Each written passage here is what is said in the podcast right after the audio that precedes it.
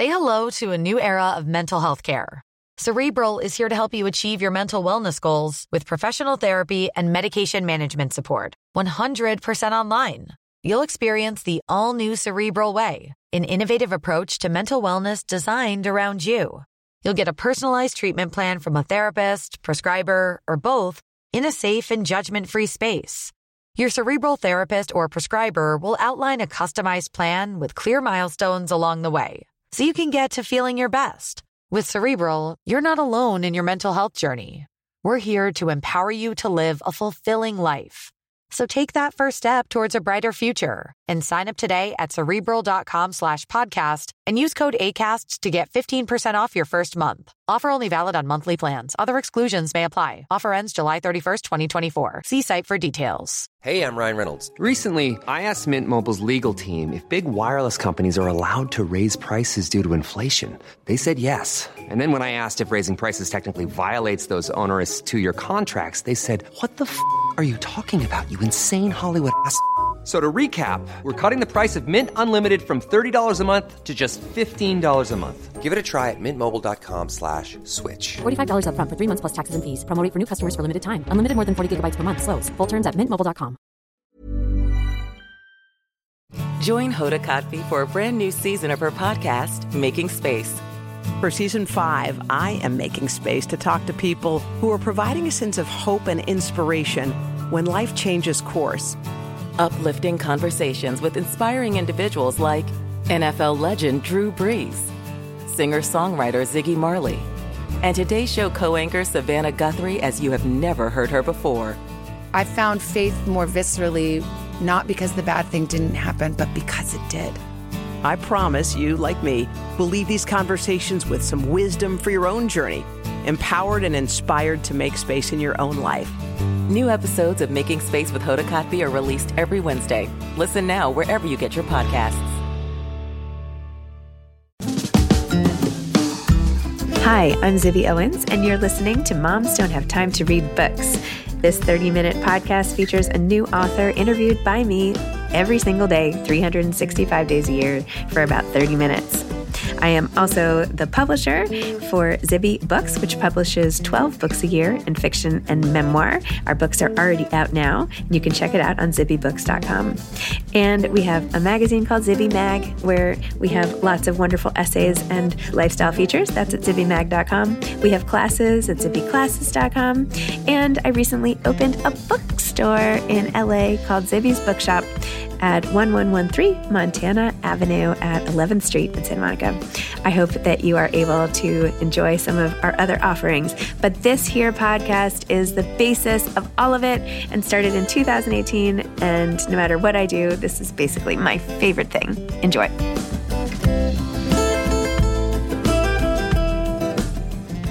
Jill Santopolo is the author of Stars in an Italian Sky. Jill is the internationally best-selling author also of Everything After, More Than Words, and The Light We Lost, which was a Reese Witherspoon book club pick and has been optioned for film. Her books have been translated into more than 35 languages and have been named to the New York Times, USA Today, Wall Street Journal, Apple, and IndieBound bestseller lists. She is also the author of the Alec Flint Mysteries, the Sparkle Spa series, and the Follow Your Heart books. Jill holds a BA in English Literature from Columbia University, an MFA in Writing for Children from the Vermont College of Fine Arts, and a certificate in Intellectual Property Law from NYU. I guess I'll call her next time I need an intellectual property lawyer. She is the publisher of Philomel, an imprint of Penguin Young Readers Group, where she edits many critically acclaimed, award winning, and best selling books, including She Persisted by Chelsea Clinton and Alexandra Boiger, Girling Up by Mayim Bialik, Calling All Minds by Temple Grandin, Just Ask, Be Different, Be Brave, Be You by Justice Sonia Sotomayor and Rafael Lopez, and Superheroes Are Everywhere by Vice President Kamala Harris and Mikhail Rowe. Jill has worked as a thesis advisor at the New School in their MFA program in writing for children and young adults and was on the faculty of the Columbia Publishing course. She was also an adjunct professor at McDaniel College, where she helped develop the curriculum for their certificate program in writing for children.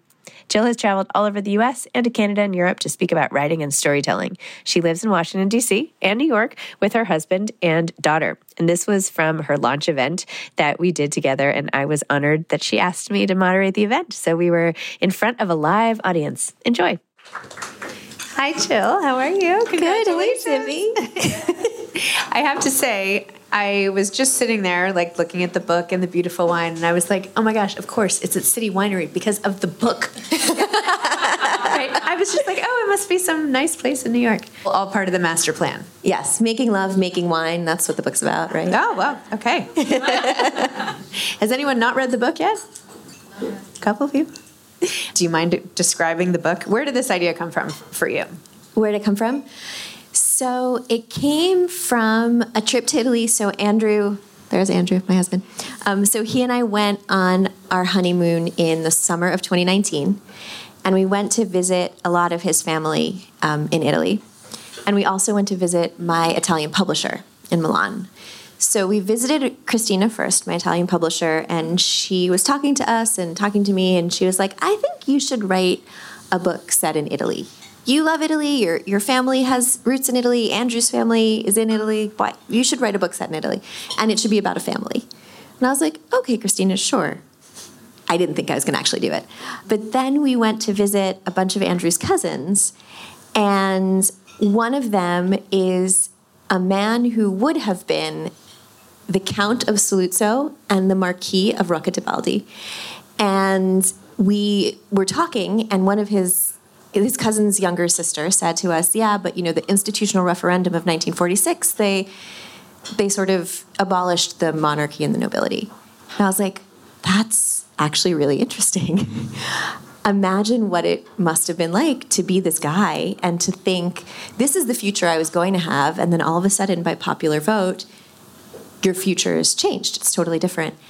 And and in addition to that, it was the first vote in Italy where women had the right to vote which I thought was really interesting. It was after World War II, which was also interesting. And Andrew and I have always joked because my family in Italy were shoemakers that if he and I had met in Italy, it would have been a total scandal because here's this person who's, you know, in the noble class and then the daughter of a shoemaker, right? So all of that was kind of coming together with what Christina said and I was like, I actually think I am going to write a book set in Italy about a family. And then sort of all the details kind of filtered in after that. So exciting. So this is this did not happen. The whole the, not, nothing with the families, the reunite, anything. No, no, no, that would have been exciting, but no. I think it was really interesting how you included as some of your main characters elderly people because I feel like there are not a lot of books that really star older people, especially older people. Well, I don't want to give things away, but with all of their feelings still intact and love and emotion and longing and all of that. And I feel like it kind of, fiction usually stops at a certain age. So tell me what it was like writing older characters and research and all that. Yeah, so I, I love the idea that love is always there no matter how old you are, you know, and that being in love doesn't stop because you hit a certain age. And I also really love the idea of a grandparent grandchild relationship mm-hmm. because um, I have a grandmother who I'm really close to. She just turned 91, and she she helped me a lot with with some of the details. Where I was like, "How did you tie back your hair in 1946?" Mm. She's like, "I think we used a rubber band, but I'm gonna go ask my friends when we play cards." I was like, "Okay." so I love the idea of of writing about sort of how a grandparent's life then affects their grandchildren's generation and how in a family sort of the history of the family becomes the present of the family and how that changes and shifts so so i just thought it would be really interesting to kind of explore multi-generational sort of dual love stories and how love in your you know 30s is and isn't the same as love in your 90s. So that was that that sort of bit. Interesting.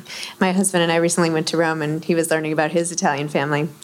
And then I was thinking, and like like you, our families were very different and different backgrounds and everything. And it's it's almost like with every relationship, with whoever we're with, when we like get in the car together to go, we're bringing all these people from Yeah. you know, it, and there's some. It's so unlikely that any of us would ever meet, and yet Yeah. people fall in love every day, and this is how it goes. I know this sounds ridiculous, but anyway. No, it's incredible and it's true because I mean everyone is sort of the sum of all of their experiences and all of their families. History becomes the experiences that they've had because it's what their family have lived, and it's like we're we are all kind of the sum of every relationship we've ever been in. Yes.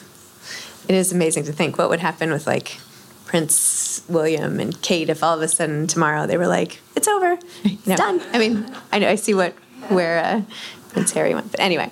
Um, moving on. When you were thinking about the backgrounds for the different characters and you chose the tailor's shop and the sewing of the buttons and making beautiful dresses and fashion and all that and how that carried through the whole thing through Juliana's whole life and how she was still, you know, so well dressed at the end. Tell me about that piece and did you have a lot of fun researching that? I definitely had a lot of fun researching that. I feel like the most fun part about writing historical fiction is going down the sort of wormholes of research and sort of going through all of these photographs of like what were people wearing in in this part of the world at this part you know time period and and what was considered sort of really fashionable, what was considered kind of outdated, but people still wore it, and what would you wear to this kind of event or that kind of event that would be appropriate. And I got to look at old Italian fashion magazines, which was very cool. I think it was called Grazia, I think. But but yeah, that that was that was really fun to research. And I always have felt like fashion is is a real statement and it's the first thing that a lot of people see when they meet you like what you're wearing and what that says about who you are the way you chose to dress which is why i always think uniform schools are really interesting because it kind of takes that first impression away and and you know the the way you can use clothes to sort of telegraph different things that you want people to know or to fit in in a different place in a different way and I love the idea too that you could look at a style and, you know, maybe it's a really fashionable, expensive dress. And if you're talented enough, you could recreate that dress that looks similar, but it's not the same thing. So, how do you feel when you're wearing something that you've tried to create to make it seem like you're different than who you actually are? So, I just thought that there was a lot sort of psychologically that that you could do with fashion and also it's just beautiful and fun and there's a lot of jobs in it so like the generations later could still be affected by fashion in a different way than actually you know working in a shop and creating it I feel like you really showed this when Vincenzo first, uh, maybe I'm not pronouncing it right. Vincenzo? Yes, How'd I you're good. Vincenzo uh, first painted uh, Juliana. And she wore his mom's clothing, which she snuck because she had been she had absconded due to the war. And she puts on this dress, and it, you said something like he saw her in a whole new way. Like all of a sudden, she could have been the society girl that he had been intended to marry, as opposed to the daughter of a tailor. And what just that one outfit change could Right. do to the rest of their lives. yeah that it it sort of made him realize she could walk into a room and look the way a person i'm with is supposed to look Yeah.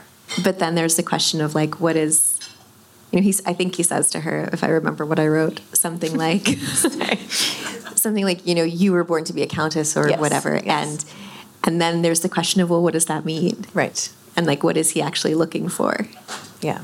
Or and then it's all about family expectation and Right. um, obligation versus feeling. I mean, that's another really interesting tension that you have there. What you should do and what you're supposed to do to honor your family, and then what? Do, but what do you really want to do, and how do you marry those two things? yeah and how do you how do you find a way to not alienate your family Yeah.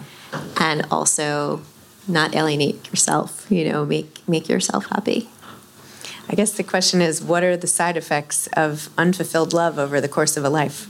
Where does that longing go? Yeah, I mean, and I guess in my book it doesn't go away. I know.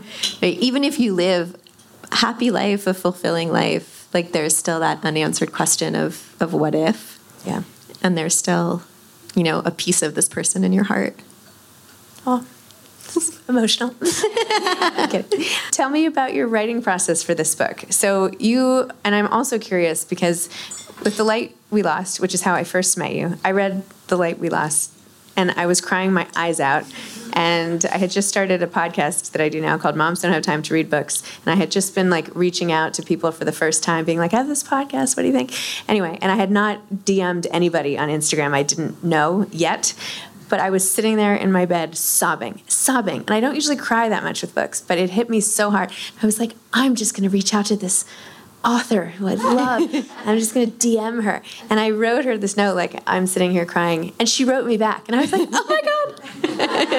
She's like, thank you so much. And it like changed my life. I was like, I can't believe it. But anyway, it became a Reese's Book Club pick. It was all the rage. You've had another wonderful book come out after that. And now Stars in an Italian Sky. Do you feel pressure like living up to such a big hit i mean it's like not, they only she only picks 12 a year I, you know it's Yeah. like I sort of have come to terms with the fact that I probably won't write another book that is embra- as embraced as The Light We Lost was right off the bat.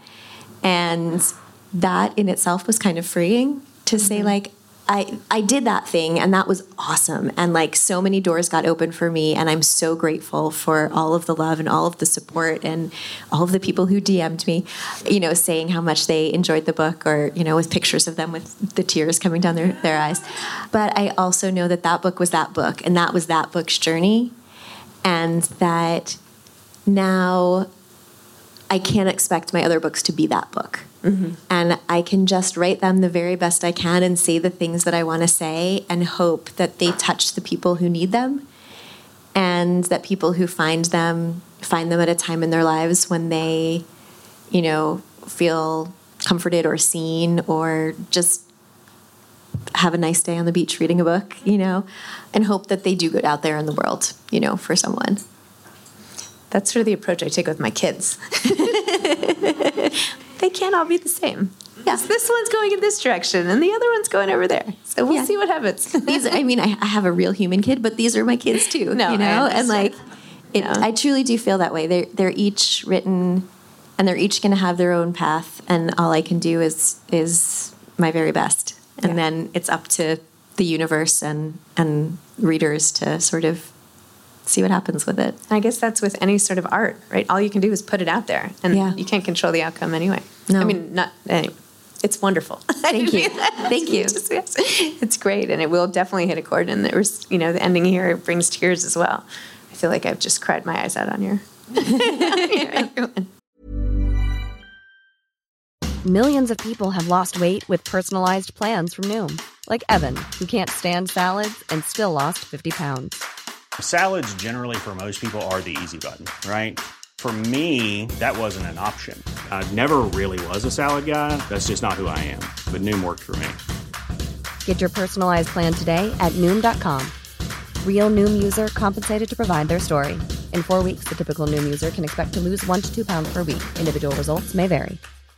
Say hello to a new era of mental health care. Cerebral is here to help you achieve your mental wellness goals with professional therapy and medication management support. 100% online. You'll experience the all new Cerebral Way, an innovative approach to mental wellness designed around you. You'll get a personalized treatment plan from a therapist, prescriber, or both in a safe and judgment free space.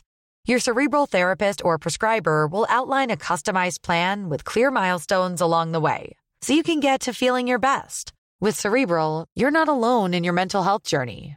We're here to empower you to live a fulfilling life. So take that first step towards a brighter future and sign up today at cerebral.com slash podcast and use code ACAST to get 15% off your first month. Offer only valid on monthly plans. Other exclusions may apply. Offer ends July 31st, 2024. See site for details. Hey grown-ups, The Cat in the Hat cast is a new podcast from Wondery, perfect for the whole family. Join the Cat in the Hat and your favorite Dr. Seuss characters as they get whisked away on a new adventure every week. Fish dreams of creating his very own polite and quiet podcast. That is, until he gets a surprise visit to his Fishbowl podcast studio from the Cat in the Hat himself, and it becomes very clear that the cat has other plans for the podcast, and those plans are the opposite of quiet. The cat may be disruptive, but it turns out he's also a great help to get fish out of all kinds of predicaments. Bursting with music, silliness, and rhymes, the Cat in the Hat cast encourages us all to find fun that is funny in every episode. So sing along to new favorite songs, try your luck at Titanic tongue twisters, have some fun with wondrous wordplay, and most importantly, bring your family along for all of the adventures in the Cat in the Hat cast. Follow the Cat in the Hat cast on the Wondery app or wherever you get your podcasts. You can listen to the Cat in the Hat cast ad-free right now by joining Wondery Plus in the Wondery app or Wondery Kids Plus in Apple Podcasts. You have a dual timeline in this book. You have the whole New York scene and a couple getting engaged and their families intersect and all of that. And you have that in the present, and then you keep going back and forth. When you do that, do you write all the back? Do you write? How do you write the two timelines, and then how do you weave them together? So for this book, I wrote I wrote back and forth because I knew that I wanted things from the past to echo in the present, and from the present to sort of plant things that then you find in the past. And I knew that to do that, I needed to sort of write in the order that I wanted people to read. But then when I revised it, I pulled the two stories completely apart and I revised each story on its own mm-hmm. to make sure that everything felt really fully realized and that I wasn't skipping over parts because I was skipping timelines or and that there was really an arc and it was really, you know, the characters had their own sort of trajectory and journey and the story itself did and you know there was a plot and all of that. And once i had revised both sections i then wove them back together and then had to like move some things around to, to make it all fit again. Wow was this like on the floor are we literally like you know i probably it probably would have been easier if i had done it on the floor to be honest but it was it was like in different word documents that then were coming apart and oh, coming oh, wow. back together which yeah, probably would have been easier if I printed it out. next time. next time. Next time. You live, you learn. Well, this speaks to how great an edit- editor you are because, in addition to being an author, you're also an editor. You have a big full time job as well as writing. How do you marry those two things? How do you balance those? And when do you write versus work? And how do you even figure out when to do what and be a mom and a wife and a daughter and a sister and all of that. Let's like have all of the advice. Give me some advice. I was going to say, I feel like I should be asking you this question. Maybe this is too specific a question. Um, you know, so this book, I started writing this book when I was pregnant with my daughter, and it was the middle of COVID, and or the beginning of COVID, I guess. And we were all working from home and trying to figure out like what life was going to look like. And you know, in the past, I had sort of given myself page targets to say, all right, I need to write this many pages this week and this many pages this week, and whatever time I can find, if it's 20 minutes here, 20 minutes there, like to write them, that's that's what I have to do because I have to get to this page number. And I think during the pandemic, that was a lot harder because sometimes I needed to really focus on this book to just block out the world because it was much more fun to be in post World War II Italy than it was to be here in the present. And then there were some times where I just like so much was going on that I couldn't I couldn't sit down and, and like get into the world in the way that I needed to. So I just kind of wrote when I felt like I needed to write. And then once my daughter was born, I was like, all right, now I'm gonna actually have to figure out like how I block out time to do this. So I worked um, I worked with my boss, my boss at the time, to cut my hours so that I could have Fridays to write. And we had an amazing babysitter who came on Fridays, and I would just spend like that day as an author, more or less. And that was kind of how I finished the book in those like chunks of Fridays. And now I think I might be rejiggering that process and you know starting something new because I'm always writing something. But like I think I might have to try and reframe that process again now that my daughter's a little bit older and now that you know, my job has changed and all of that, and we're in a different time in the world. But I was saying to someone actually earlier tonight, like writing is what makes me able to do the rest of my life. Like writing is what keeps me sort of grounded and sane. And I need to find the time to do it as like my own mental health thing. Like I'd write even if nobody was publishing what I was writing because that's just sort of how I process life. And I think I just need to always figure out exactly whether like what that means. You know, whether it means Fridays, whether it means 20 minutes whenever I can, whether it means giving myself a page count, but just sort of really asking myself continuously like how are you going to fit this into your life because you know you need to do it. If only I felt like that about exercise. same, same, Zibby. was this from when you were a little girl? Like, when did you discover that writing was the thing you had to do? I, th- I mean, I started writing stories. I would say first grade was a very prolific year for me. um, and I, I found kids in my class who were better artists than I am, and I would give them the pages and I would say, Can you please draw the pictures for this? So I don't know if I was that meant I was a writer or an editor, one or the other, but you know, I think I think once though I and, and I wrote I wrote short stories through high school and I wrote a bit less in college, but I was still writing. And then after college was when, you know, I got a job as an editorial assistant and I was like, I think I think I have a story to tell too. And I just sort of started started writing then. And when you write for your mental health, is it fiction? Or do you it's, have, I mean it's this. It's always like in the form of a novel. Yes. It's amazing. Be- I think I think it's easier for me to sort of look at look at feelings and look at things if, as if they're not mine. Mm-hmm.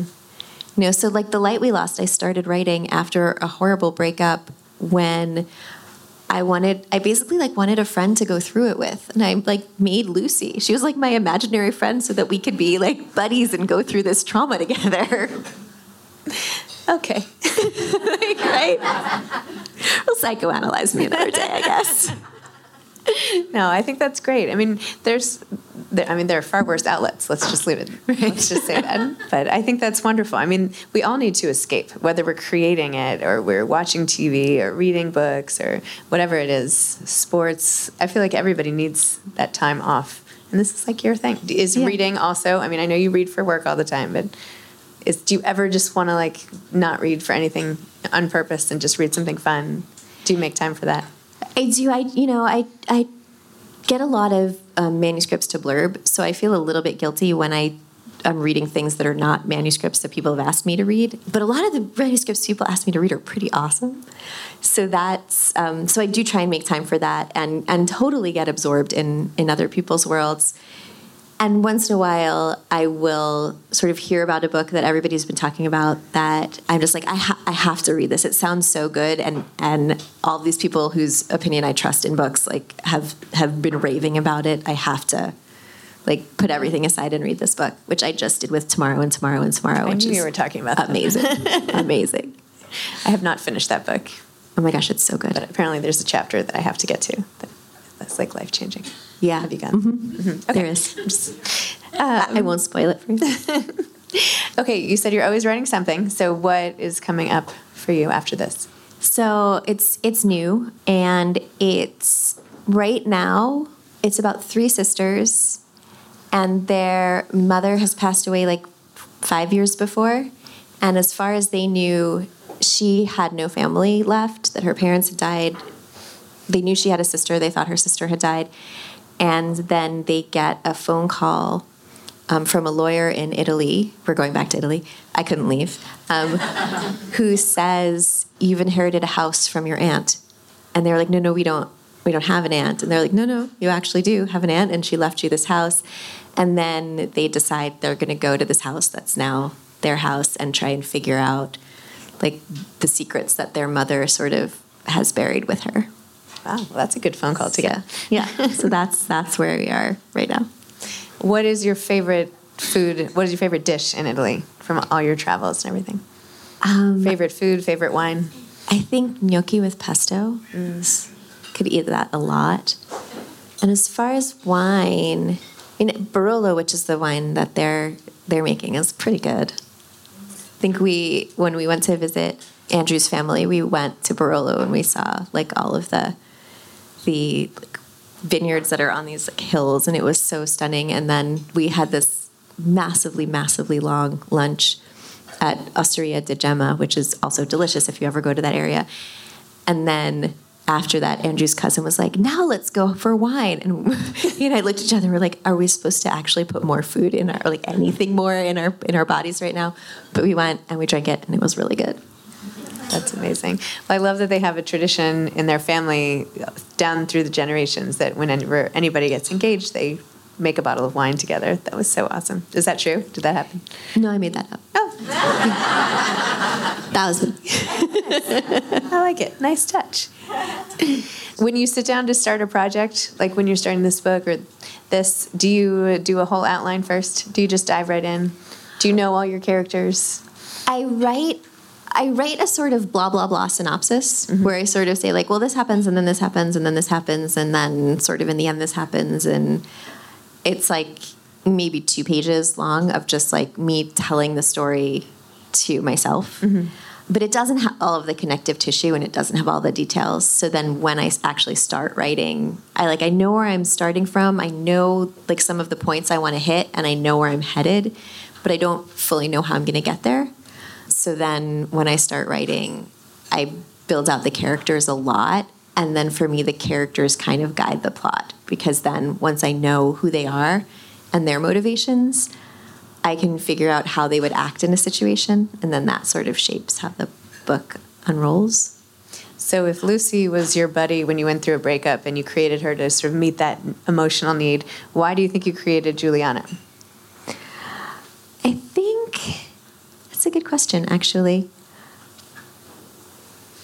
I mean, I think there was something there was something in writing this in the middle of the pandemic where I was thinking about how like these shifts happen on a global scale and World War II is one of them and I think you know this global pandemic was another where people's perspectives change and society kind of changes and I wanted to sort of be in the moment with someone else from the past who was going through this sort of change in the world and a shift in perspective and and be reassured that things kind of come out okay. You know that like disaster can happen and the world can feel like it's exploding but in the end things can kind of be okay. I love that. That's nice do you believe that when we pass away we meet up again soon i don't know what i believe I mean, I hope so. I hope there's something. It'd be nice. It'd be nice. Someone once said to me that that if you think about a baby in utero and like that's all they knew is this world inside their mother and then they're born into this world and if you told them, you know, a week beforehand that like there was this amazing thing after they got born, they wouldn't necessarily believe you. I mean, also they're babies, so whatever. But and like the, the person who's talking about this was said, like, what if that's what happens after we die? Like, what if we're here and we can't even imagine that there's another place, but then we die and there is, and like it's the equivalent of of that shift. I always thought that was really interesting. That is really interesting. Hoping there's not as much traffic congestion. Maybe it could be a different part of the world than right, Midtown or something. Um, well, that's lovely. All right. Well, thank you. Thank you, Zibby, for thank doing you, this. And Thanks. thank you, everyone, for coming. And if if any of you would like your book autographed, I'm going to be right over there at that table hopefully with a marker that somebody else brought because I just realized I forgot one. but I will be there uh, signing books if anyone wants your book signed. And feel free to continue eating, drinking, buying wine, whatever you'd like to do. Thank you. Thanks for listening to this episode of Moms Don't Have Time to Read Books. Don't forget to follow me on Instagram at Zibby Owens and at Moms Don't Have Time to Read Books. Also, sign up for my newsletter at zibbyowens.com and sign up for my virtual book club and meet lots of authors on Zoom every other week. Thanks so much to Steve and Ryan at Texture Sound for the sound editing. And thank you to Morning Moon Productions for providing this fantastic intro and outro music.